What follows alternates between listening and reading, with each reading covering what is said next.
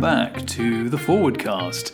Um, it's been a while, hasn't it? It's been um, possibly two and a half months, I think. The last Forwardcast episode came out in December 2019, all those many long, heady days ago, and it's now March 2020. Yeah, it's um, it's been a bit of a gap. Sorry about that, guys. Um, what happened with me basically was life. Um, I got these two upcoming episodes recorded um, at the end of December, beginning of January, with Martin Hawk, and also with uh, Fifth, who's going to be the episode who's coming up soon. And then life happened. Um, I had to move out of the place I was living, uh, relatively short notice. Uh, things went very well for me at work, but that meant I was basically traveling a lot all of my stuff went into storage, which included my Yeti microphone, and all the stuff I used to make the Forwardcast. Um, and I have just been run so ragged um, these past two months that I haven't had time to sit down and edit uh, these episodes. I've been able to do the uncultured episodes because that's easy. I just kind of dial in remotely to those, talk for 40 minutes, and then leave. But when you've actually got to edit the podcast and sit down and work through all the edits and do that, it just takes, it's a lot more mental energy.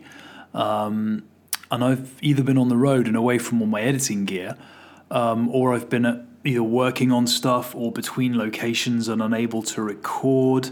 Um, I've been trying to keep up. My apologies to the patrons as well. I've been trying to keep up with all the Q and A's I, I, usually do on Patreon, and I just haven't been able to. Um, now, hopefully, everything's going to be soothing down. Um, life is steadying out a little bit.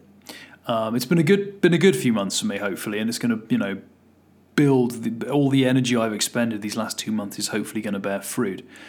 Because you know one of the things about the Forwardcast is it's all about building your XJW life, you know, after you leave the witnesses, and sometimes you need to invest some time and some hard grind in order to give yourself a foundation to build on.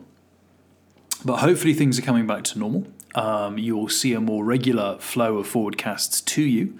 Uh, my thanks to all the Patreon crowd who've um, stuck with me these past couple of months, and my apologies because I know some people um, probably thought I was finished or just walked away from this and stopped their Patreon support, which is I I completely understand. I totally get it. I did not communicate well what was going on with me, um, so it might have looked like I just kind of wandered away bored from this podcast, which really isn't the case. Um, you know, I just been, I just had one, a couple of those crazy months. So I just want to say thank you to everyone who has been supporting on Patreon. I want to apologise to all the people who didn't get their Patreon rewards in terms of Q and A's uh, answered. Um, and also to say, I hope, hopefully, we'll be picking up the pace in terms of the content coming to you, both in terms of the Forwardcast episodes and also in terms of all the Patreon extra stuff. But we'll we'll uh, we'll get onto that later. So, after many months of delay, um, I would like to welcome back to the Forwardcast for his second appearance. I believe the only guest so far in the history of the Forwardcast to have been on the show twice, Martin Hawk.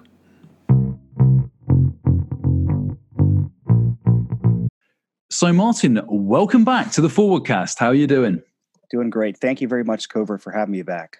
No worries. You're actually the first. Um, you've got a bit of a privilege because you're the first return guest we've had. We haven't actually. Maybe it's something I said to all the other ones, but you're the first person who's come back.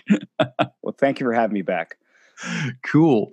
So we've actually got um, a quite a different um, bunch of topics to go through with you today.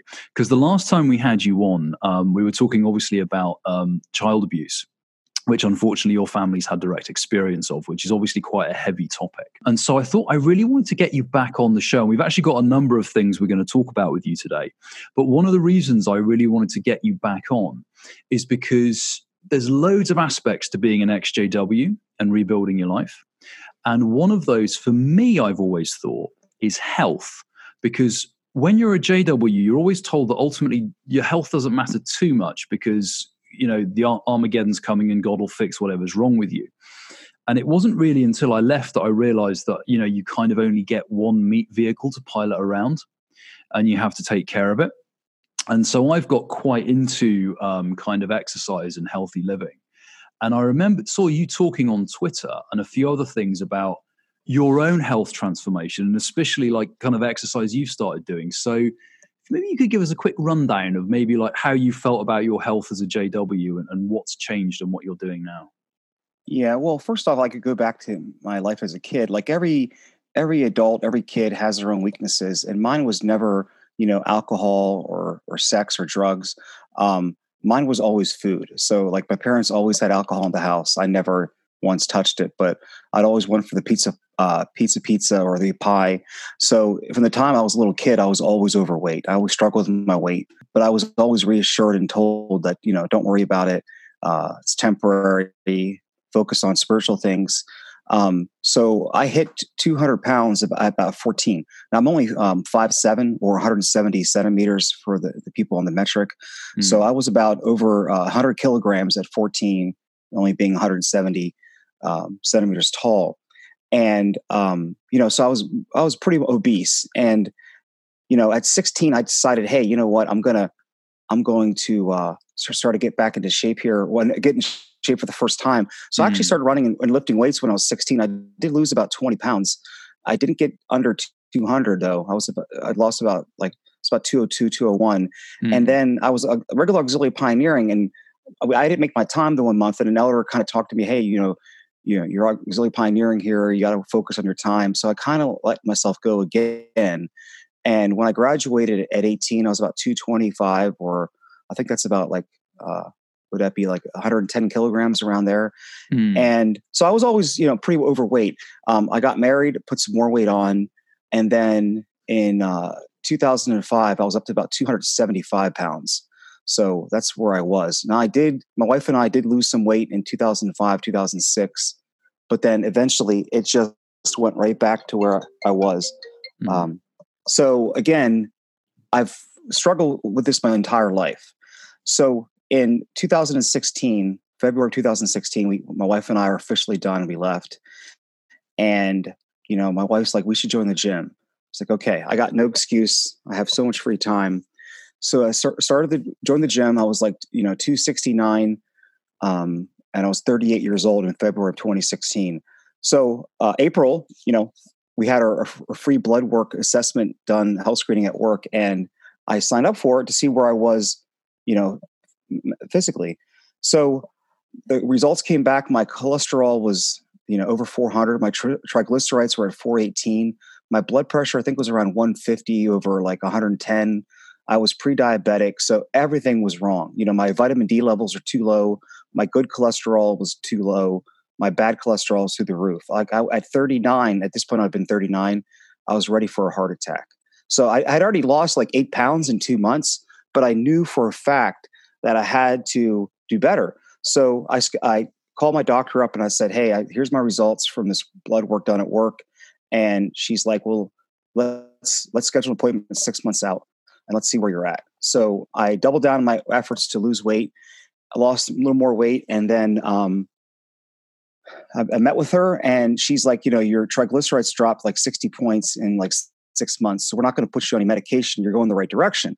So that, that's where my battle was. Now, again, like losing weight, like you have to change your whole lifestyle. It was not like some people are just like determination. They just drop weight after weight. You know, I, I went up and down. I hit one, 250, went back up a little bit, hit 240, went back up. So I got down to about 220. So I lost about, you know, almost 50 pounds in 20, uh, 19 this year yeah and i hit a wall i could i couldn't lose weight i was doing everything i could so i, I ran as a teenager and i really missed that and i decided to start running again and so one of the reasons why exercise just to clarify so you, you were losing weight with diet but you kind of hit I, but i was still i was still i was still i was still lifting weights okay. i was going to the gym okay. like six days a week so i okay. put a lot of muscle mass on mm. but i hmm. wasn't doing any cardio i wasn't doing any rowing swimming or biking all i was doing was lifting weights I wanted to do some cardio in there. Plus, I wanted to wait till I was uh, lighter because I didn't want to ruin my joints or my back, my knees by oh, running yeah. at yeah. 270. So, because I read some books. So, we, the reason why, so right before I woke up, my wife and I flew to Las Vegas with my kids for vacation. And we went and visited my wife's parents in Arizona. So, we were in Arizona, Utah, uh, Colorado, we were in New Mexico. We went to California. We had a nice vacation with them. They're JWs. Mm-hmm. And I was a little bored because I only brought one book with me. So we went to a bookstore and I'm just, you know, looking at the bookstore and there's this book that caught my attention. It said Ultra Marathon Man. So I'm like, oh, what is an ultra marathon? I knew what a marathon was. So I picked the book up and this, I was reading the back and this guy runs 100 mile races, 150 mile races. I, I had never heard of anybody doing this before. And he runs them in like Death Valley. Oh, yeah. He, What's this guy's name? I think I have heard of this dude. Yeah. I think his name, I, I can't pronounce it, but it's like Dean Car- Karzens. Yeah. yeah. Okay. I think I'm probably butchering his name, but his book title, you can probably Google it, is like The Ultra Marathon Man. That's the name of the title. So I was like, I just devoured this book. You know, now um, if you look at pictures of this vacation, I'm a big boy. You know, I'm two over 270, and uh, I'm still JW, and we're going to other JWs out there eating food. And so he was like in his 40s, and he had a bad marriage. He wasn't happy. He had a successful job. He didn't know what was wrong in his life, and he was contemplating: should I leave my wife? What should I do? And he was an athlete as a kid, but he got into a corporate job, and he just wasn't in shape. And one day he decided to just start running again. And then he started running more and more and more. He started running marathons. He actually ran 50 marathons in 50 days in 50 different US states, which is crazy to think about it.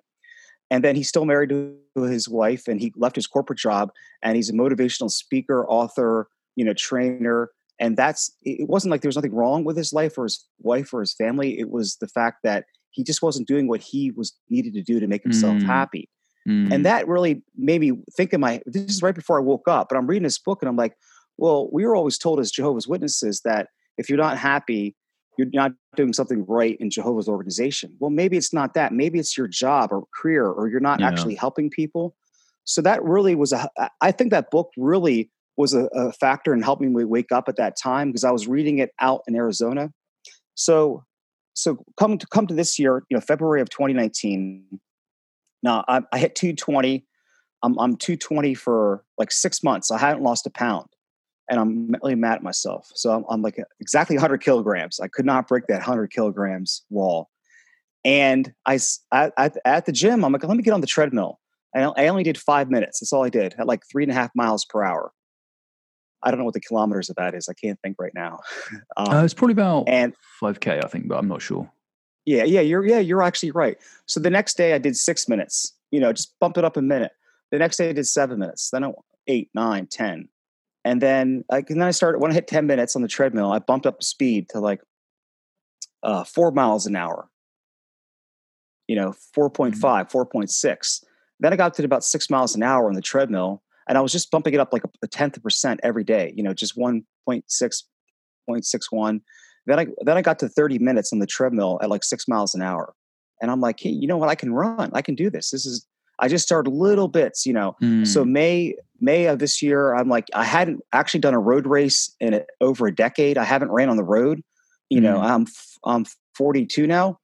So I ran a mile outside and I thought I was going to die because it's harder to run outside than it is in a treadmill because you have weather, you have yeah. sun, you know, you have to go uphill, downhill. So I'm like, I'm, I'm going to do it the next day. So I just did another mile the next day. And then eventually by the end of May, I did a 5K, which is 3.1 miles. Never ran one.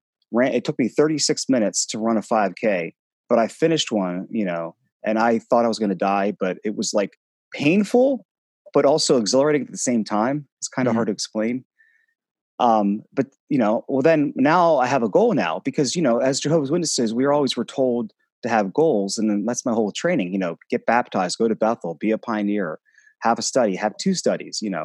Mm-hmm. So now my next goal was, hey, you know, I'm gonna I'm gonna run a under 30 minute 5K. That so I kept trying and trying, trying. And July of 2019 of this year, my wife and I entered a US Roadrunner race, just like a local race, you know, you mm-hmm. pay like 25 bucks on a track and there was about 30 people and if you go, if you flash back to when you were in high school, Covert, did you ever ra- have the races in high school with the other people, like for uh, gym class or? Yes, we did actually. We had um, athletics and sports days, and I used to. I actually used to do some of the running because it was the one of the few things I could actually do. So yeah, yeah, we used to do that. So, so imagine the fat kids, the heavy kids. I shouldn't say were you know the overweight kids. I was always the last person or the second last.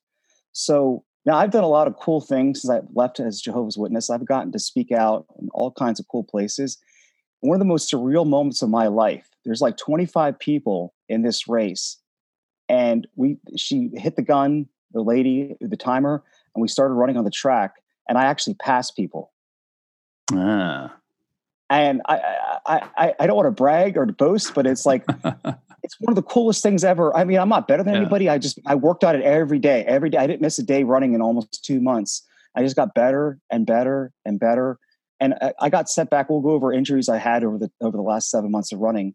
Mm. And um, but I and then I, I actually lapped people because there was a couple older people who were just walking. So they were Mm. doing a 5K. They were trying to finish it. They were just walking. I actually lapped them, and I had never lapped anybody in my entire life.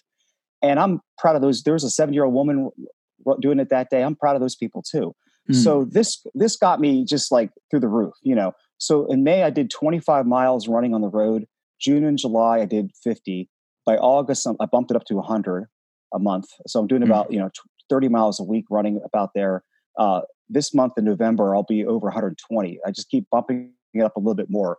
Uh, my time kept dropping. That July at that race I broke um, 30 minutes for the first time Mm. and now my 5k time's down to 25 12 it's not great but it's for 42 for never running in my entire life i'm happy with it Yeah. Um, i Hmm. going back to high school we had to run a mile in 10 minutes i could never do that as 16 17 15 18 all four years of high school i could never run a 10 minute mile well i've done a 730 you know mile Mm. and I've run a 10K, which is 6.2 miles in 53 minutes. So I ran six miles, average pace under nine minutes a mile.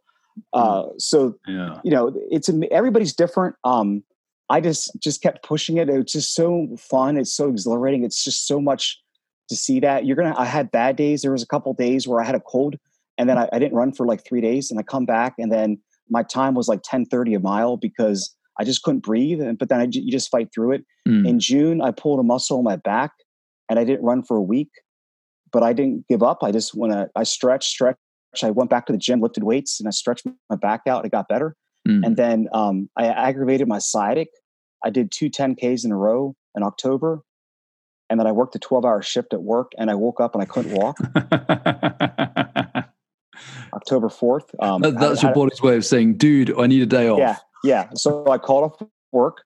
Uh, my wife, who's been a nurse for 15 years, she told me what to do. There's some stretching exercises. I took some ibuprofen. I soaked my leg. I stretched it out. I did not run for an entire week. And then I Mm. went to the track and I just walked. And then I went back to running after that cleared up. And now I know what to do. I got to do these certain stretches Mm. my doctor and haven't had any issues since then. So I've had setbacks, I've had problems. So my wife has been running with me. She had had never been able to run a mile without walking, and she's been able to do that too. Mm. So August uh, 17th, I signed up for my first half marathon. I wasn't ready, but I wanted to do it anyway. And I ran seven miles without stopping. I was averaging about 11 minute mile pace. And then I had to walk the last six miles. So I ran a little over half of it and walked the rest of it. So it was two hours and 48 minutes. And I'm like, well, now I have a new goal. I'm going to, I want to try to break two hours in my half marathon, even though I did it in two hours and 48 minutes. Um, so I kept working on it. October, I did another half marathon. Uh, this time I did it in two hours and eight minutes. So I took 40 minutes off my time. And it was one of the most beautiful half marathons I ran. We ran on along the Susquehanna River through the capital of Pennsylvania, Harrisburg, a beautiful river run. Mm. Um, it was just an awesome experience. So I came in like 63rd place out of 121 runners. So it was like right in the middle. You know, um, I didn't win my age group or anything, but that's okay. I took 40 minutes off my pace. I ran for 13 miles without stopping. Uh, my pace was like 950 a mile, so I took like so much time off my uh, my half marathon. Mm. Um, I kept working at it, and then you know, last Saturday, just like six days ago, I ran another half marathon at a park. It was just a loop course, so you run this um, 1.1 mile course like 12 times. okay. And Yeah. I did uh this wasn't a road marathon. This was just like a loopy one, big one. It's like in a park, and I I, I broke uh, two hours at 159. Yeah. So I averaged like 905, I think, or 907 a mile. So then my next goal now is, of course, a full marathon. And I'm my wife and I signed up for the uh, Pittsburgh Marathon May of 2020. okay. And we're gonna we're gonna go by Charles's uh, grave site after the race is over to pay our respects. so there's a load of questions I want to ask you about this because there's a lot of because what you said there, there's a lot in there. The first thing I'd like to ask, because obviously there might be a lot of viewers listening to this who are thinking, you know what, I'd like to get into shape and running sounds appealing. but I can't imagine myself just sitting out, you know, just starting to to run huge distances. So, in terms of training, if you're starting off, just if you haven't run much before, or if you you've run a little bit, but you've never even thought that you were ever going to run like 5k or 10k, what's the kind of training regime that actually gets you there? Did you use any apps to help you, or are there any videos or trainers you used, or any techniques to bear in mind? Yes, yes, and yes to all those things. So I watched a lot of YouTube videos. There's a, a app called Couch to 5K. I highly recommend it. Um, there are some apps that you have to pay money for.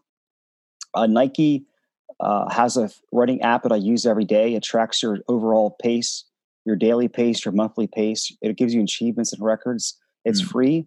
The only problem is, um, it, once in a while, ads for shoes will pop up in that app, but uh, some other running apps will charge you like uh, 10 dollars a month or like eight or nine mm. pounds a month. So I use this Nike app.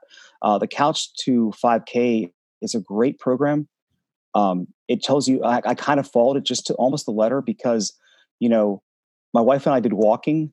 I, I kind of misspoke. I missed that part. Um, besides running on the treadmill, my wife and I went for like three mile walks and six mile walks mm. before before before I was even running 5K. So I was running like one mile or mile and a half, maybe two miles outside. But before I even ran the 5K or 10K, we would go for a three mile walk. You know, so and we did a six mile walk, we did a 10K walk. So just little little bits. Um, I also would recommend. Again, I'm not a I'm not um, a trainer. I'm not a professional. I'm just an amateur. But if you have access to a treadmill, some people don't like them at all.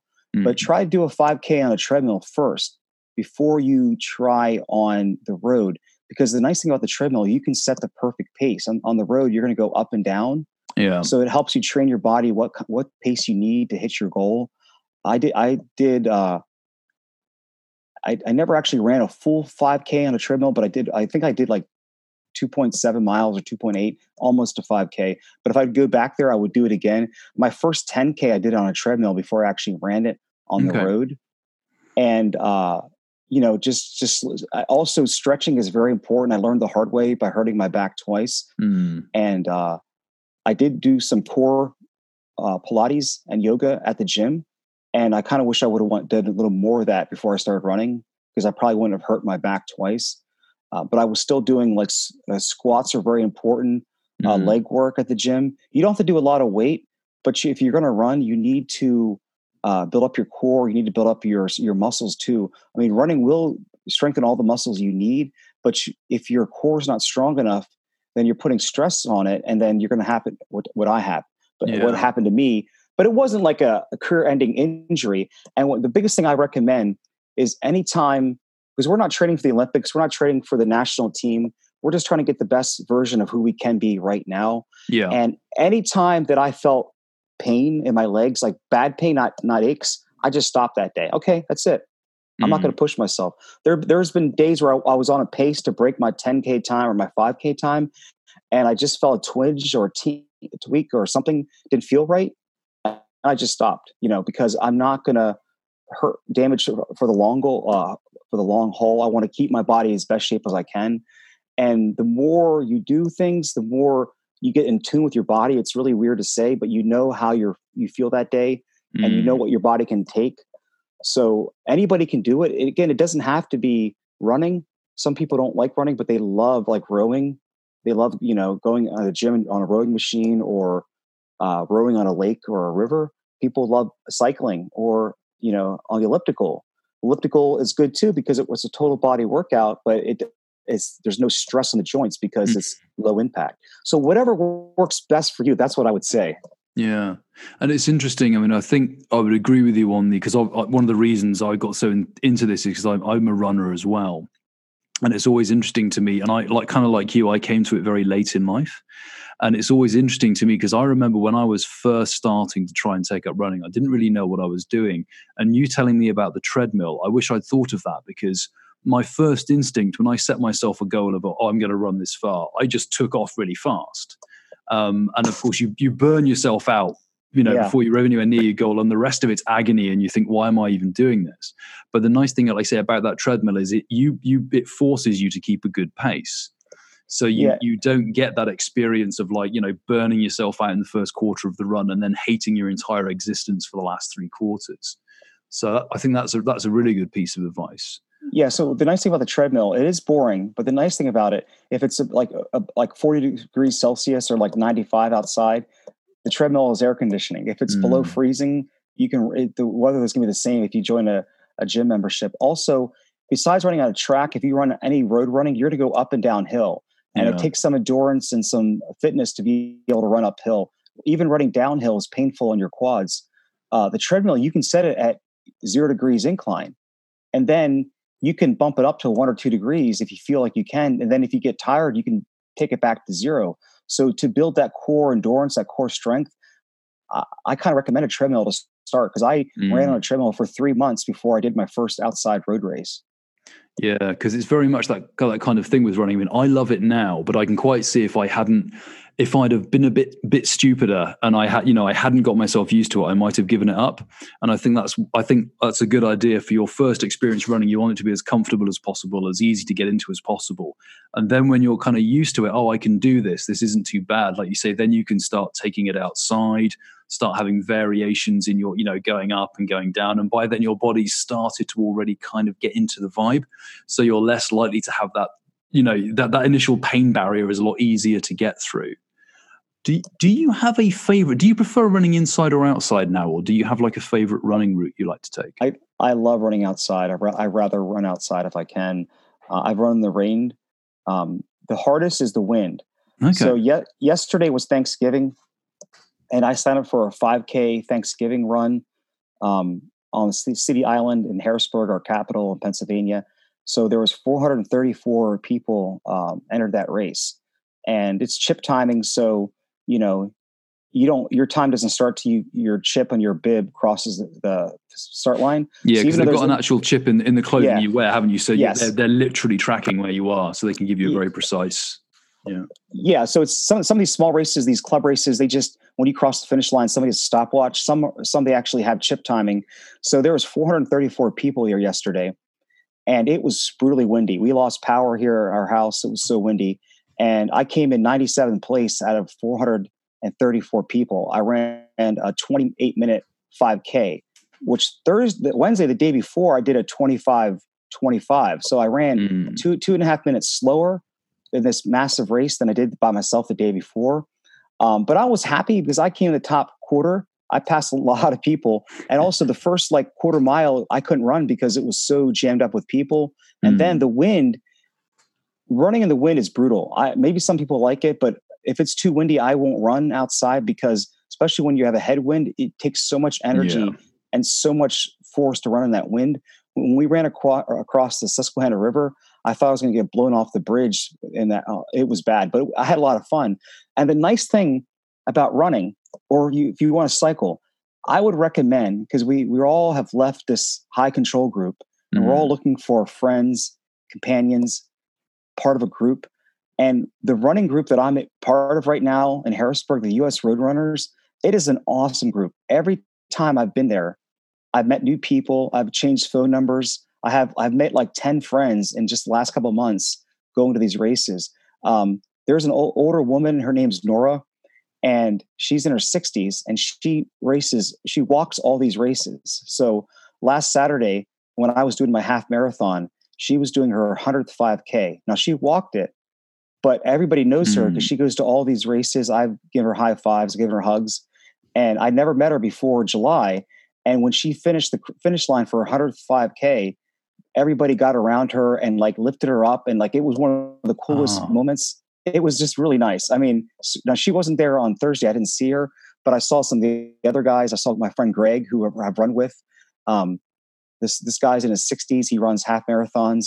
Mm. And when my first half marathon, he's like, "Follow me. I, I'm going to run. I'm going to run a pace to help you finish this race." So he, this guy has run like sub two hour half marathons already. He's run full marathons, but he actually ran slow just to help pace me out because he said, "If this is your first half marathon, you're going to run too fast. You're going to you're going to burn yourself out." He said, "I want you to do 11 minute miles." So the first seven miles, he ran right with me, talked to me, encouraged me, and then my second half marathon, um, he ran with me again and he said, well, what do you want to run? I said, I think I can do an, I can average 10 minute miles. I'm better. He's like, all right, let's run 10 minute miles. Mm-hmm. So the mm. whole 13 miles he ran with me. Now the last mile he did pass me and finish me, finish ahead of me. But like he, he, I still could have finished those races, but it's so, so nice to meet these strangers who will help you. They'll, they might get a worse time in their race that day just to help another person become a better runner. So it's, it's a great community. Um, and there's every every city in the world has a running club mm. and it doesn't really cost any money to join it it costs me 100 bucks a year and i think it's well worth it to join this this club you know and you get you get free pie or bananas and water at the race and you get a, a, finishing medal and a t-shirt so it's yeah. to me it's well worth it and like you said, there's a nice camaraderie of people. I mean, I mean, it's not doing activities is a nice way to meet people anyway, because it's kind of it takes away the social awkwardness of all having to stand in a room and talk to each other because yeah. you're doing something. So it's a lot more natural. And also, when you're all exercising together and kind of overcoming challenges together, it almost there's an extra layer of camaraderie I think that you get from it. Like those moments, like you described when we they all lifted Nora up when she'd completed that there's there's that that kind of we've all overcome a challenge together that kind of I think it brings people closer and it I think because I've heard from a lot of people who who do running like that that you really do get bonds and also cycling and kayaking yes yes. anything like it, it, any again um we were all like runners without ships when we left the organization. We didn't know which mm. way to go. And this is the this is the path that I went. It's not saying that everybody has to do what I do but I am really glad you know if there uh, November there's two days I didn't run and I'm kind of sad. I missed two days out of the 29 mm. days so far. One day I had to work extra shift at work.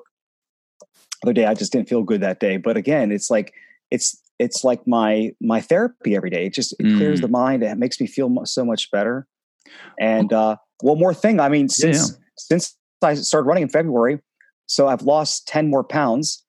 And people think, well, you should have lost more weight, all that running. But the most important thing is yeah, but I, my leg muscles are so much bigger. I put more muscle yeah. mass on, and I've lost two and a half inches off my waist in just seven months. Nice. So I lost more, you know, core fat than I did. So my weight's only down ten pounds. I'm down to two ten. You know, I'm right now at 42. I'm lighter than I was when I was um, like in high school, you know, 18, or when I got married at 20. You know, so I'm in better shape now.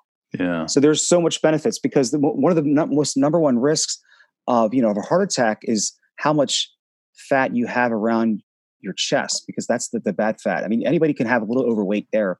Um, I just got my blood work done.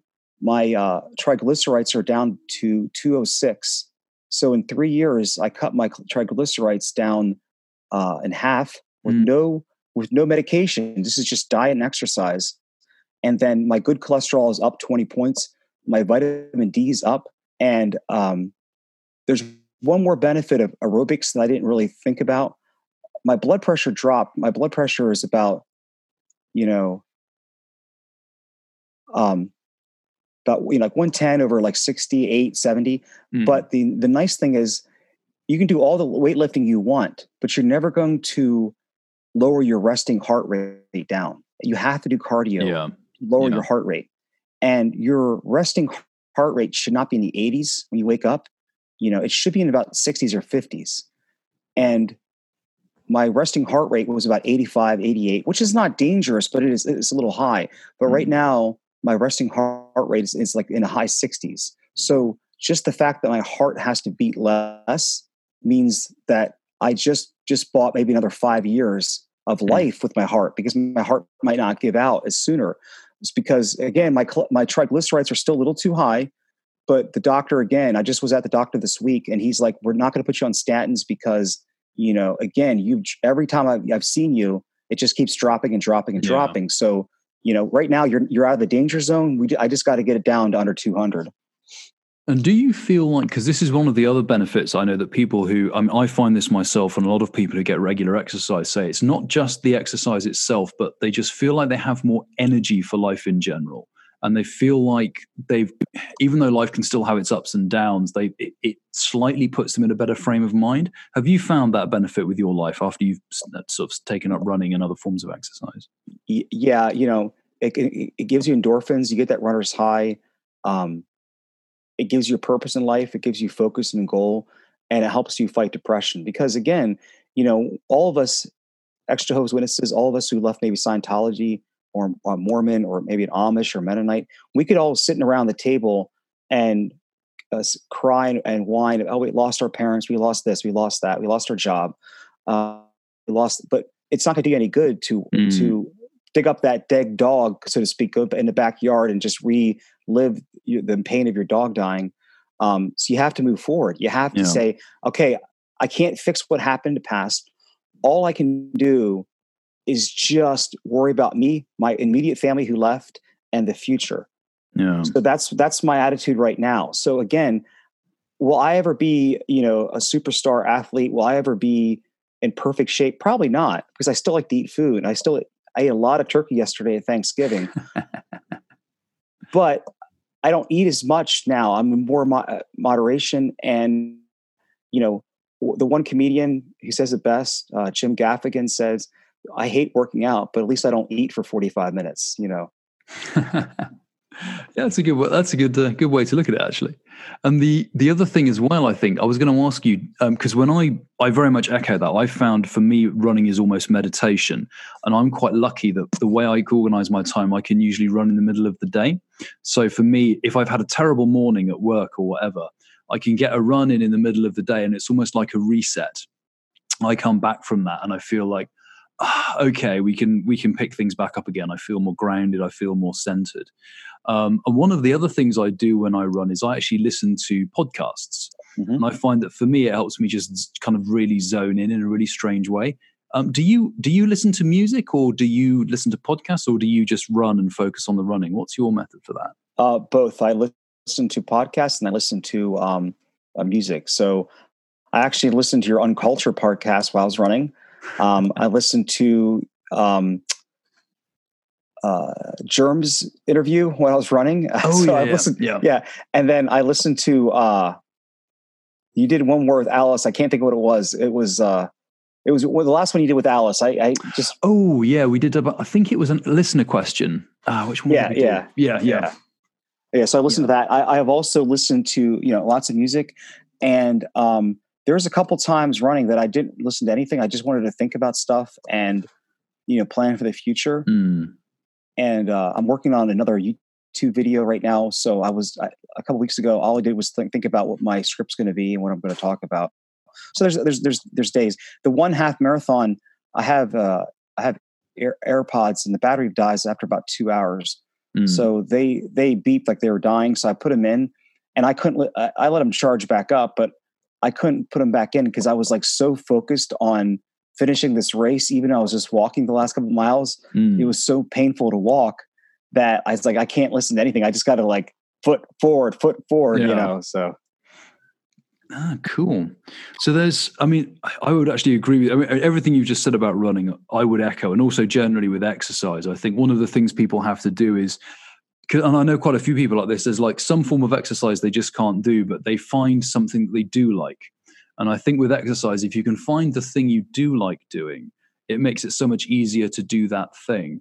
So maybe if someone tries running and they're like, okay, this isn't for me, but maybe try something else, kayaking or dance. I mean, dance is a big yes. thing that yeah. I know a lot of people have got into, and that's an exceptionally good form of exercise. Yes. Um, and I think the, the main thing is just because the, the human body wants to move. We're built to move. You know, we've got this massive evolutionary drive to almost be on the move. And I think because we all spend so much of our time stationary, it's almost like a, a, subconscious level. We've all got this little voice at the back of our head that says, Can we just take a walk? Can we go do something? And if you listen to that voice, for me anyway, I think it makes such a difference in everyday life to just even if it's only in a little way. And obviously, everyone has different health and everyone has different time. But if there's just something I think a person can do just to knock that exercise level up a bit, I think it just can make such a difference in everyday life.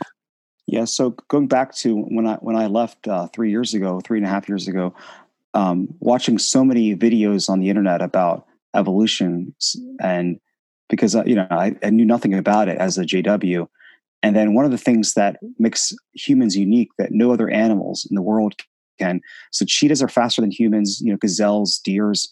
Mm. There's so many animals that can outrun a human, a dog, but yet the human the, is the only animal in the world that can run for long periods of time without tiring. The way our our lungs and our chest capacity is, and the way our lungs so all four-legged animals, the, their lungs hit up against the chest in the front, and it doesn't let them breathe right.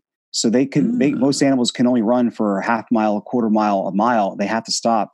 They can't perspire. They have to pant like dogs.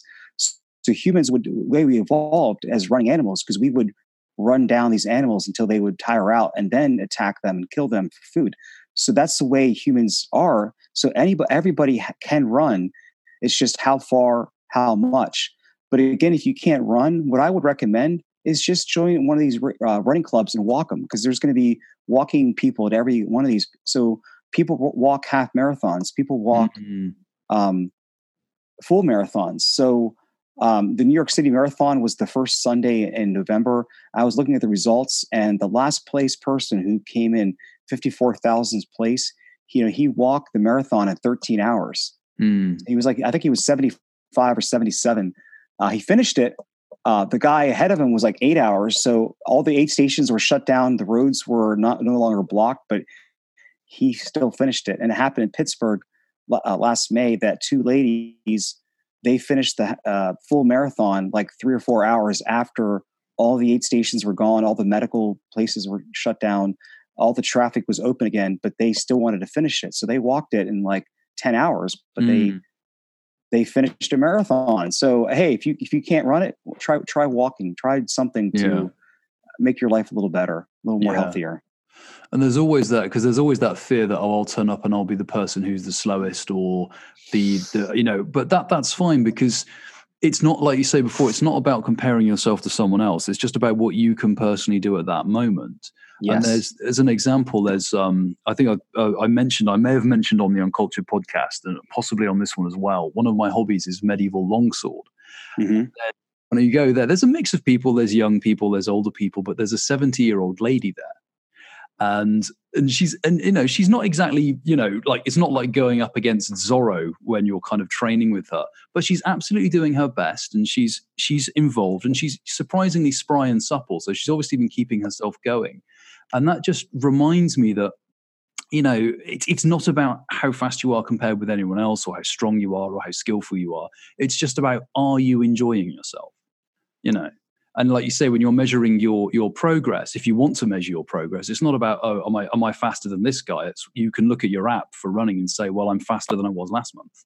Or you know last month i run i ran 2k and this month i ran 2.5k and yeah. it, it's all about just looking at what works for you um, I think with exercise, that's probably one of the most important things. Is like like you say, not worrying about how other people are doing. It's just how am I feeling.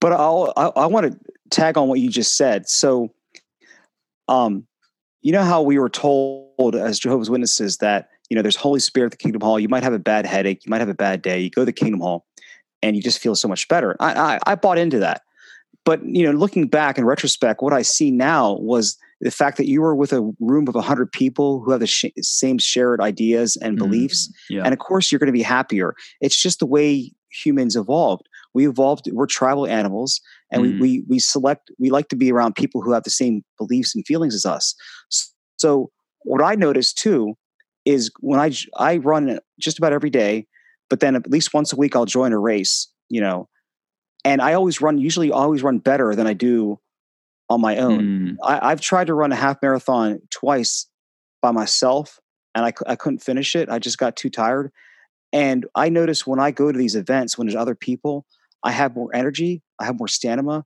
I have more excitement. Just that I, am feeding off the other people around me. And yeah. it doesn't have to be running. It could be rugby, it could be soccer, football, it could be anything. But you we just we just when we're around other humans, we just get excited. It just makes us have a little more pep in our step, so to speak. And like like I I tried to break 30 minutes for two months, couldn't do it until I ran with other people. Mm. And I, I was getting better as I was running, but then um, since then, you know, every time I seem to run with with these groups, my my club I'm joining, I joined. It's I just run so much better than I do when I'm doing by myself, unless it's freezing out or super windy. Yeah, and I think that goes back to the importance of that general piece of advice that I think on all these podcasts that we do for the XJW community, we keep coming back to is you've got to find yourself a new community. When you leave the extra, when you leave the JWs, you know there are many ways to go about it, but you've got to start rebuilding your new social circle because as human beings, we that's what helps us thrive. That social community. It's one of the reasons why it, it, it's so hard to leave the JWs, and they know it. That's why they take your community away. And so going out and finding a new community, and there's many ways you can do it. Like you say, you could, you know, join a running group, join meetup.com, join an interest group, just talk to your work friends. Once you start building that community for yourself, it makes it so much easier for you to thrive in your new kind of post JW life. And it, it's interesting again how many of these podcasts and the people I talk to, it's the same thing. It's like they you know that's the advice they always have is like you know you've got to start building that new community up because it will make a difference in your life. Yes. Yeah.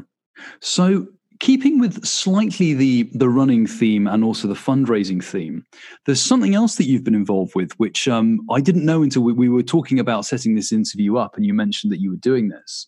Um, you've been quite busy not just on the treadmill but also in the organizational sense haven't you martin Yes. So my wife and I we started a nonprofit this week. So I love the way that's kind of casual. Yeah, you know, we went for a run, started a nonprofit. It's just a normal day. so yeah, so tell us about the nonprofit. Okay, so my wife and I, um, you know, we we were never allowed to like donate money to charity as Jehovah's Witnesses. We were never allowed to volunteer, help our community. Mm. So in 20, 16, I'm like, I'm told my wife, I said, I'd like to give back to the community, but what do I do? There's mm. so many organizations. There's veterans, there's homeless people, there's troubled teenagers, there's battered women. Um, there's so many different things to help. I didn't, I was lost. So I, I donated to the United Way and I gave to Make a Wish and I gave money to the little, you know, Salvation Army here and there, but nothing, nothing, um, you know concrete or mm. permanent. So my wife and I said we should do a fundraiser. We should raise money for a PMO JW teenager, or it doesn't have to be a JW teenager. It could be you know Mormon kid who is estranged. It could be any kid from a high control group who mm. wants to go to college, but the parents won't let them or can't afford it. And so we, we talked about this about a year ago, and we didn't know how to do a fundraiser. We knew no idea. So you know, everybody thinks about a golf fundraiser, which can raise a lot of money, but it also can cost thousands of dollars to, um, you know, just you know, rent the facility and do all yeah. that stuff. And I, am not a golfer. I, I've golfed a couple times. I don't hate it. It's fun, but it's not my thing. Yeah. So, so back in July, we went to that track about, you know, it's a half mile track um, by our house, and it's on a public park, and it's not like a running. It's like a it's a walking track through the park, so it's not like an oval like a Olympic oval. It's just a half mile track around the park, and the race was held there. And so we were talking to the the U.S. Road Running Club that I joined later on, mm. and you know, there she was saying, you know, we raise funds for all kinds of different things. So then my wife and I were talking. What if we do a, a run right here at the park, and we collect donations for a scholarship. You know, maybe we only get five hundred dollars, maybe it's a thousand dollars, maybe it's fifteen hundred, whatever it could mm. be. So let's do this and let's you know try to get as many XJWs involved. It would have two different uh, point purposes. It'd be a nice meetup for ex Jehovah's Witnesses, but we wouldn't be sitting at a bar drinking and eating. We could actually be doing something outside. Mm. So then I had to look into it. Like, how do you do this? How do you do a nonprofit? How do you um, for tax purposes how do you set up a bank account? How do you set up a website? So the last few months i've been working on this and this week uh, i just got my you know uh, irs internal revenue service. It's our tax thing here in america. I just got my identification so they recognize my nonprofit. Now mm-hmm. the next step is to qualify for um, tax free status as a charity. So they recognize my organization, but it's still not tax free. So I'm, I just wrote my mission statement this week. I filled out all the paperwork. I'm going to submit it on Monday to the IRS to get my uh, the second classification for my nonprofit. So we are organized. Our our nonprofit is called the Freedom Run Project. So we're going to have a one year a 5K walk run to raise money for you know, teenage Jehovah's Witnesses, could be anybody who's in a high control mm-hmm. group. Uh, the website is just about 90% done. I'm ready to, as soon as I get the bank account linked to it, I'm going to make it go live within the next week or so. Okay. And um, it'll be our, our mission statements on there. I have other extra Jehovah's Witnesses, the trustees on my nonprofit because I don't want just my wife and I to run it. I wanted other people to be who are not related to me to be on the trustees mm. to show that this is above the board. Yeah. That we're we're going to take funds and uh, we're going to give it to a kid. We're going to have, there's a there's a, a, tab in that website that if you want to apply for the scholarship, just uh, submit your CV, and you know we we are going to review it after the run's over, and we're going to our five people who are trustees are going to review the uh, applications and select one person to receive that uh, that scholarship. Um, we're also going to accept donations throughout the year. If you can't make that run, if you want to give a dollar, two dollars, Mm-hmm. Um, in, in America, if it's more, I think it's if it's more than two hundred and fifty dollars, you have to get. Um, if you want a tax credit for that, you, you have to get a form from us. That's why we need uh, our nonprofit certification. Mm. Um, right now, we don't technically need it. If you if you give under two hundred fifty dollars, you don't have to. But we want to get that to make sure everything's. Um, I have the paperwork also filled out for our state because in America you have to do a state and you have to do a federal you know classification and okay. get certified both ways. Yeah okay. So that's actually so it's interesting because i know i've seen i mean i've seen a lot of people talk about um, setting up um, uh, organizations to help xjws but obviously that like like you've just outlined there's a lot of stuff you actually have to do to put make that a reality um, you have to have i mean one of the interesting things is that i noticed this came out of you were wanting to do something and then because you were already kind of in this running group it's almost like there's a chain reaction one thing leads to yes. another. You've got this activity you've got this these social connections and then that kind of gives you the next step of, ah this is how we can use this to go to the next step of helping xjws i think it's interesting how often in life that that's the way things work. It's one thing connects to another connects to another and it's like the, the opportunities of life the more you do the more opportunities open up before you yeah. Um, yeah. so my, my wife, um, you know, I, last year when you interviewed me, my wife was in college. You know, since then she has graduated, and mm. now she's in her master's program. Um, about two months ago, she got her her job that she's been went to school for. She's she's an office uh, operations manager for a healthcare home agency. So she has like a hundred people working for her, caregivers that go into people's homes. Mm. These are mm. people who need need home health care, but they don't want to go to the nursing home. So her company, you know, they might need three hours a day. They might need 24 hours care at the home. They might need eight hours a day. They might need just morning and evenings getting ready. So uh, her the job she got hired on, she she uh, manages and operates and schedules like a hundred different caregivers. They have like three or four hundred different clients around the area. So she that's what she went to school for, healthcare management. So she started, you know, um, in 2016 and she went to a brick and mortar school for a year and then she transitioned to online course and she accelerated her her bachelor's so she graduated in three years and now she's on her master's so mm. not only do we want to do a fundraising to help pay for a scholarship our website also wants to be now there's a million websites out there to help kids get into college but they're not there's not very many websites out there who are coming from the perspective of how can we help you as a J, former JW, yeah. or how can we help you? It's that specific situation, isn't it? Yeah.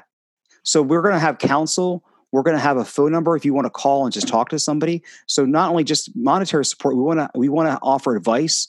We want to offer like moral support. We want to be there. Um, I just got an extra phone line because I want to have a, set, a dedicated phone line for this foundation or mm. this uh, nonprofit. I don't want to use my phone because uh, maybe nobody will ever call. Maybe it will ring off the hook. I don't know. so we, besides monetarily, we want to also support them, like a place they can go to say, "Hey, uh, here, here's my wife. You know, she graduated at 43. Um, now she won't finish her master's probably till she's 45. You know, she was a pioneer for 18 and a half years. She didn't go to college at 18, but she still managed to do it. There's here's a path. Here's a way to do mm, it. Now, yeah. again, she wants me to go to college, and I would love to. I would love to go to university. But right now, I don't want to have two student loan debts. so I'm going to wait till we get hers maybe paid off. Maybe in a couple years, I might go to school myself. Mm. But th- that's where our passion is going to be. So, um, yeah, it's again, it's called the Freedom Run Project. The website is not live yet, but I'll make a YouTube video. I will tweet out it uh, when it is live. You can find more information. Um, our first fundraiser will be May 10th of 2020. May 10th. So that's yes, or the 10th of May, as you say in UK. yes. Um, and, and people so can donate to that internationally. So even yes, if people, yeah. even if people can't make it to the run, yes. Um, if you're in the XJW community and you're listening to this podcast, you can go to the website and donate for that internationally. Yeah. So, um, the the local township in Pennsylvania has given us the, the, the track for free. We have, we're gonna we're gonna rent the pavilion out. We're gonna have like a lunch after the run. So my my daughter's work, she works at a, a sandwich shop. Uh, they're providing all the food for free for us. So uh, there'll be f- beverages, refreshments after the race is over. So not only will it be a 5K walk run for JW teenagers, it'll also be like a little XJW meetup afterwards. And mm. the goal is, if it's successful, to do this every year and maybe do more than one a year if, if, if it catches on. We don't have to do it in Pennsylvania. We could do it anywhere in the country. That's our goal. And maybe to help more than one kid a year, maybe two kids, maybe three kids. Mm. Because what, what saddens me is in 2016 when I left, I eh, thought about how many scientists, how many musicians, how many doctors did yeah. we, we, lose who could have been world class physicians or, or, engineers who could have made the next chip breakthrough or the next a cure for cancer, but they never had the drive or the desire to go to college because they were told don't do it. So Jehovah's Witnesses have a lot on their plate. Not only do they have the child abuse, the blood transfusion, the shunning policies, they've actually hurt the world by preventing their children from helping other people. They are being selfish, taking advantage of all the benefits that higher education, that college, universities has given the world. So they have taken all the they have taken all that from them, but they have never given back to that community. They have never given back to here. Here's our young people. Let's us help make the world a better place. Mm. And that's why, in some ways, I don't want to get off t- tangent here, covert, but I kind of respect the Amish and Mennonite more than the Jehovah's Witnesses because at least they live a simple life. At least they don't take advantage of all these technology mm. that Jehovah's Witnesses do. Yeah, it's a bit more honest, isn't it? It's about it's a, it's a bit more like you know you can't decrying the thing, but then accepting all the benefits that the thing generates. It's like yes. it's a little intellectually dishonest, and it's it it's interesting because I mean the, the XJW Reddit and other places as well. I do see so often these threads pop up from young uh, teenage or a little bit older PMO um, kids who are like they've woken up and they want to go to college or but they're not sure what's going to happen to them or people who are leaving a bit later they're like i'd really love to go to college but i don't know how to go about this so and the thing with education is it's an investment in that person like you say it's it, the, the great thing with education is it then allows that person to flourish and give back to society. So they might become someone who, in the best case scenario, does something wonderful, like assists with a cure for cancer or discovers something or becomes a you know a culturally famous musician but even if it's just at the basic level it might mean the difference between someone who struggles through life and struggles to pay their bills and someone who lives a life where they can pay their way and be happy and you know and become a productive member of society that's that's the wonderful thing about this idea is it's not only helping that one individual person, but the effects of that person being educated will then ripple out into the rest of society as a whole, which is why I think the foundation is just such a wonderful idea. Yeah, they, they did studies that they've tracked families for more than 50 years, and they've found out that the family who, some families who've never gone to college, they're fine. Yeah, but most aren't. But that first child or that first son or daughter who has gone to college, when they've gone back and looked at that family, usually are economically 20 30 years later then that. Their children that that kid who went to college their children have a higher chance of going to college and it's just a ripple effect. Every generation might be a little better. Now sometimes there might be a regress but it just shows you they can lift the whole family economically out and they could have a much better standard of living and a much mm. you know easier life again you, you, can still survive without higher education but your life will be more difficult mm. Yeah, and it's that, and I think especially it's that nice area of the great thing with this foundation is it's coming from the perspective of people who know what it's like specifically to go through that XJW experience or that that that teenager physically and mentally out thing, because there's such a big call out for that. It's the the ex cult experience is really only understood fully by people who've had it, and many people can sympathize and they can think oh that must be that must be unpleasant but it's only really when you when you've been through that experience you fully understand and for them to be able to reach out with the phone number that you guys are going to have and talk to people who who have been there so you know as an xjw you don't have to you know you don't have to start the conversation by explaining about the governing body and disfellowshipping Yes. you can just go straight into it Yes. it makes such a difference i think to be able to help people yes, I 100% agree with you. Yeah. So the the website's not up at the time of recording, but I Nope. think by the time of I'm just going to say if you check the, the episode notes, I think by the time of edit it might be out. But if not, as soon as it is, we'll be tweeting out anyway, and I'll pop it onto one of the the, the next forwardcast episode that comes out where that website is up. Um, Yes. I'll mention that in there. Um, Yeah, I, I did. I did want to make it go. I, I have it finished, but I didn't want to make it go live until I had the bank account set up for the nonprofit because I didn't want people not to be able to, to do, donate or check into it. And then I also wanted to make sure I had the park reserved before I put the date down because I didn't want people to make travel plans. And hey, by the, by the way, guys, we have to change the date. So I wanted to make sure all my ducks in a row before I made mm. it made it go live. Yeah, and I think maybe again, I mean, like, we've we've had you back on once. Maybe in about you know when we get close to the uh, the time where this is going live, maybe we could have you back on because I think it would be interesting for you to talk about you know six months, you know seven eight months into the experience, talk about how actually running this thing is and what you've learned from that. Because it would be great, I think, if we saw you know more and more people from the XJW world understanding what it takes to successfully spin something like this up, maybe on their own projects. So that would be if maybe we can get you back in a few months Yeah, again. uh, sure, yeah. So there's there's one other project you've got on again, which I want to, which which I think would be good to discuss because, uh, like I said, you're a very busy person. You're you're running, you're living your life, you're spinning up this foundation. Yet somehow you're still finding time to sit down at a word processor and hit a word count. So what what are you? What else have you got going on at the moment? Well, I'm I'm, I'm writing my life story. So, um, funny thing about college. So, my wife's cousins, who was never JW, my wife's parents were JWs, but her rest of her family were not. So, my wife's cousin uh, works for New Paltz University. She's a recruiter marketer. For, and New Paltz University is about five minutes from Wallkill. So Mm. just to give you a perspective where New Paltz is, it's a nice little liberal arts- arts college. So she works for New Paltz University, my wife's cousin, never JW. So she met a guy there at a local bar, actually.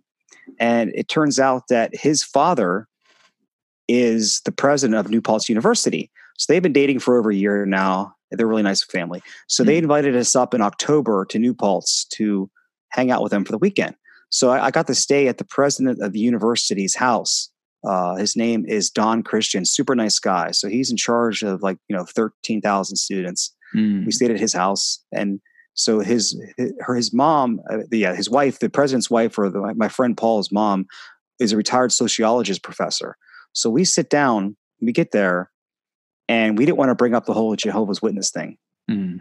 so so she's like so i heard you guys are we're in a cult. Tell me about it. I want to know everything about it. So my wife and I look at each other like, okay, here we go. So I'm telling her stories, and then both the mom and the dad are just flabbergasted because he had never known that there's religions out there that prevent their kids from going to college. So the whole time they're like, you got to write a book. You got to write a book. You have to write a book. He said, I said, I'm not a good writer. It doesn't matter. Just write it, submit it. You'll, if the publisher thinks the idea is good enough, because these people have been academic for 40, 50 years. They said, look, we have horrible writers who are professors, but if the idea is good enough, they'll, the, the editor will find somebody to help you edit it and, and fix all the mistakes Mm. you know but your your story is good enough to write it all you know, my history with you know five generations as a jehovah's witness serving as an elder learn, um, you know having my mother my daughter my cousin all be you know sexually assaulted all the stuff that happened around, me uh, the stuff that i've done since i've left jehovah's witnesses so i october you know like middle of october i started writing it and i'm i'm over 10000 pages um, and I it's a rough draft. It's it's Mm. it might take me six months. It might take me a year. I try to work on at least an hour every day, Mm. and uh, I've re- rewritten the introduction like six times, and I've stopped with it. I'm gonna just keep writing it, and I'll go back. So again, I, I I don't know if it'll ever get published, but it's it's also very therapeutic. I mean, it is amazing how good it feels to put words on paper or mm. on, on, a computer screen. Um, going to a therapist is amazing too, but just to actually, you could say it out loud, you can think about it, but to actually put it on record, it feels like you have validated what you have gone through and it's official and it's real. It's not in your head now. Mm. I know that hmm. might sound strange to say, but it's writing has really been therapeutic for me the past month. So how do you how do you find time to do it then? Do you set yourself? You mentioned you do about an hour a day. Is that something you schedule, yeah. or is it? So okay, uh, I have a unique schedule. I work second shift, so I work from mm. three o'clock to eleven. Okay, my wife works day shifts. The only way for me to see my wife is to get up early in the morning. So I, I get home around eleven thirty, which is like twenty three thirty in in uh, you know military time, mm. and I go to bed right away. You know, I go to bed. I get up at six thirty. I make her breakfast. Now I don't have to go to work till two o'clock, right? So I have like almost eight hours every day. And, you know, my kids are grown. My daughters, you know, they're like, so I have no meetings, no service to do. So I have eight hours. So it's usually, it's, right now, this time of year, it's too cold to run first thing in the morning outside. So I, my goal is like she leaves for work at 7.30 so from 7.30 to 8.30 every day i try to devote that time to running um, there are a few days where I might lay on the couch and just watch a YouTube video or just relax, but that's my mm. hour every day. And then at eight thirty, I get in the car and I drive to the park, and that's my that's my schedule. Mm. And that's that. So that's because that's what I've heard from other authors who um, who've written books when they're also very busy and they're kind of working other jobs. Is that you have to having a schedule makes it so much easier to get the work done because if you don't have the schedule time will swallow up that free writing time and th- there are some days where i might only write three paragraphs because mm. nothing's coming to me and other days you know i might write 20 paragraphs in that hour it just my fingers are flying so yeah. I, I I'm, some authors might might have to write a certain amount of words per day. I'm not doing that. I'm trying to worry about quality right now, and mm. it's my story. And again, I've I've edited some things out and I've changed some things, and it's it's it's a work in progress. I never went to school for this, um, but I know what good writing is. I've read hundreds and hundreds of books, so mm. I'm trying to, to take things I've learned from different books that I read read over the years and try to do the best I can. Yeah, and that, that goal ultimately is it to to lay out the because I, I I've, I've actually Martin gave me a very quick preview of an early draft of what he's early early written, and it's interesting that it's kind of going from it really is your family's history and how they all got into the Jehovah's Witnesses. And I think one of the, without giving any spoilers or details, I think it's interesting for people, especially outside the religion, to understand why people join. Because the assumption for some people is always like, oh, everyone who joins a cult, cult must be brainwashed and, you know, easily led. But the reality is, and I think once people read that part of your story, and I think, you know, from my own experience, I would agree, a lot of people join the Jehovah's Witnesses because the witnesses are actually offering something that appeals at that moment at time, be it family or community or a sense of escape or, or help. Um, and I think it's always interesting to see that that route that people take in because then it helps us to understand why these high control groups can be so effective at enticing people in. Yeah. So, for instance, in, in my book, um, I'm a fifth generation. I was a fifth generation Jehovah's Witness. So my great great grandfather, um, he was a World War One veteran, and he got back to America in 1919. So he didn't get back in 1918. It was almost like, so it was after um, they got released from uh, prison, the eight members, mm. and uh, he, he, was disillusioned. Basically, what, what, today we would diagnose him as shell shocked or PTS, you know, yeah. post traumatic stress, and he couldn't keep a job. He was listless. He'd seen. I'd never met him. He died, you know, way before I was born. But I just my grandmother, my great grandma, told me stories about him, and he didn't know what to do with life. And he was walking and ran into Bible students, and uh, actually, it was a famous. Uh, she's been in the Watchtower. I think her name is Melinda Kiefer. Actually, witness to my great great grandfather. Um, and uh, he became a witness, became a colporteur, got baptized in the end of 1919. And the only person he brought in was my great grandmother. But so I'm like a fifth generation. So she was already like a teenager when he became a Bible student before they were Jehovah's Witnesses. And, you know, so there's a thing where if he wouldn't have been in World War One, he probably never would have been a Bible student, and then my grandparents wouldn't be witnesses. You know what I mean? That one thing alone, if he never was drafted or if he never saw active duty, but that just mm. disillusioned him so much. You know, so that's one that's one little story I tell in my book, and there's many stories about my father. Uh, my father worked with Nathan Knorr in Bethel in, in the '60s. Uh, my dad worked for Fred Franz. So um, my other uncle is was a director of the corporation. I don't know if he still is. I haven't talked to him in you know like four years. So um, so he told me all kinds of like business sides and yeah, this, I have a lot of interesting history with my organization. It goes back over 100 years. Mm. So that's something else. Perhaps we can get you uh, get you back on to talk about because that's like I said. I've read the first little bit of it, and it's fascinating, especially to see the this the unfolding of this story um, from from you know from like the early nine the, the late 19th century early 20th century to where you are now. It's almost like the, it's almost like a family saga of a family coming in and then leaving. Um, yeah. so i'll be very interested to kind of to kind of talk to you more about that. Yeah. Um, yeah and also one more little i might have mentioned it last year but like you know my mom is truly brainwashed. I, I still love yeah. her but I, I feel sorry for her. Like she was sexually assaulted by her stepfather but she was such a jehovah's witness that she would let us stay there, my sister, my brother, and I, at his house 20 years later.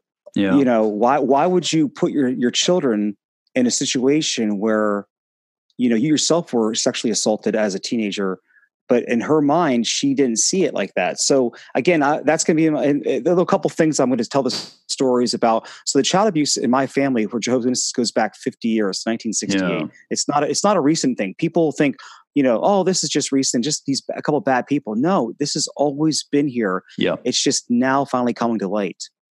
And that's um because we were we were talking before um we actually spun up recording because there is absolutely a serious problem worldwide with Jehovah's Witnesses, but it seems like your particular the congregations you are in seem to be even even for uh, JW standards you seem to be over oversubscribed with child abusers.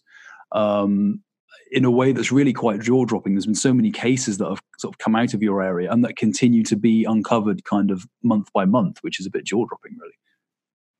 Yeah. So since since I recorded with you last year, I learned of uh, three more cases that um, happened in my congregations when I grew up. That even though I wasn't involved, so um, somebody has come forward to um, JW Survey and talked to John Wedwood and uh, mentioned my father's name so my father was wasn't the abuser, but my dad was on the judicial committee who disfellowshipped her, even though this young girl was molested by an elder in the congregation.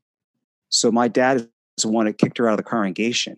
And the funny thing is, my dad, I talked to him one time in the last four years, and he acted like he's never heard of child abuse in Jehovah's organization, but but you know they mm-hmm. have selective memory they'll they'll just forget those things even though it happened so 1984 you know my father disfellowshipped a teenage girl for being a victim not the actual person and yeah. then my my my coordinator well actually he's my presiding overseer we learned of there's two more accusations you know of him growing up in another congregation i was in as a kid so it it's just sickening the more i look into it the more yeah. i can't believe that I it took me till i was 38 to leave yeah and again, I think it's it's one of those things that the, the more we uncover, the worse it gets. But also, it kind of highlights the importance, I think, of the work that you're doing and the other activists are doing, and generally the kind of the push to make it harder for you know groups of any kind to cover up this kind of thing. I mean, I know at the moment in the UK we've got the IICSA investigation for Jehovah's Witnesses will be starting up very soon.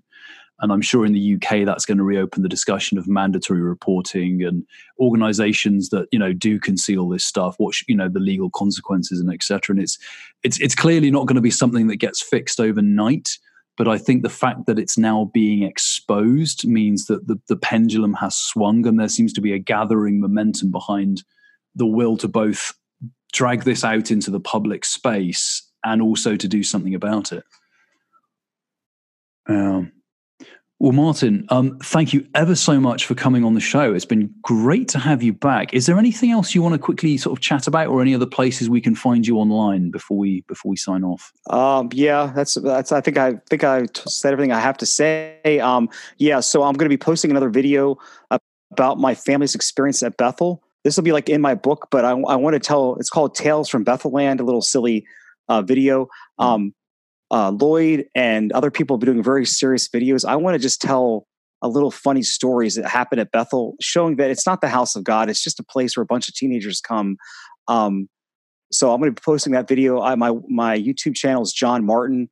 I just switched my middle name to my first name. So look forward to meet something there. And you can follow me on Twitter at I think it's Haugh Martin, H A U G H Martin.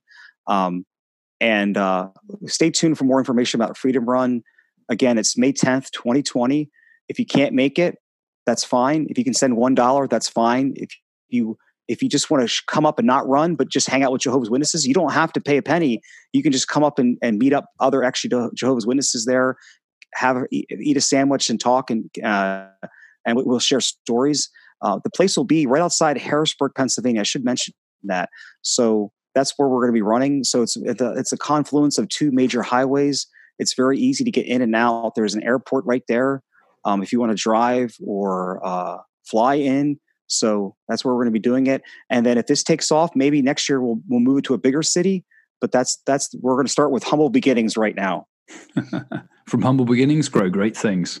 Yes. Well, Martin, thank you ever so much for coming back on the show. Uh, wishing you all the best spinning this um, this foundation up. It sounds very exciting, and uh, yeah, we look forward to checking back in with you um, perhaps early next year to see how it's going.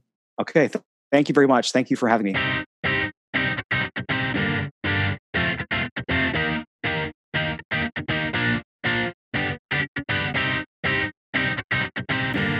So there we have it. We are back.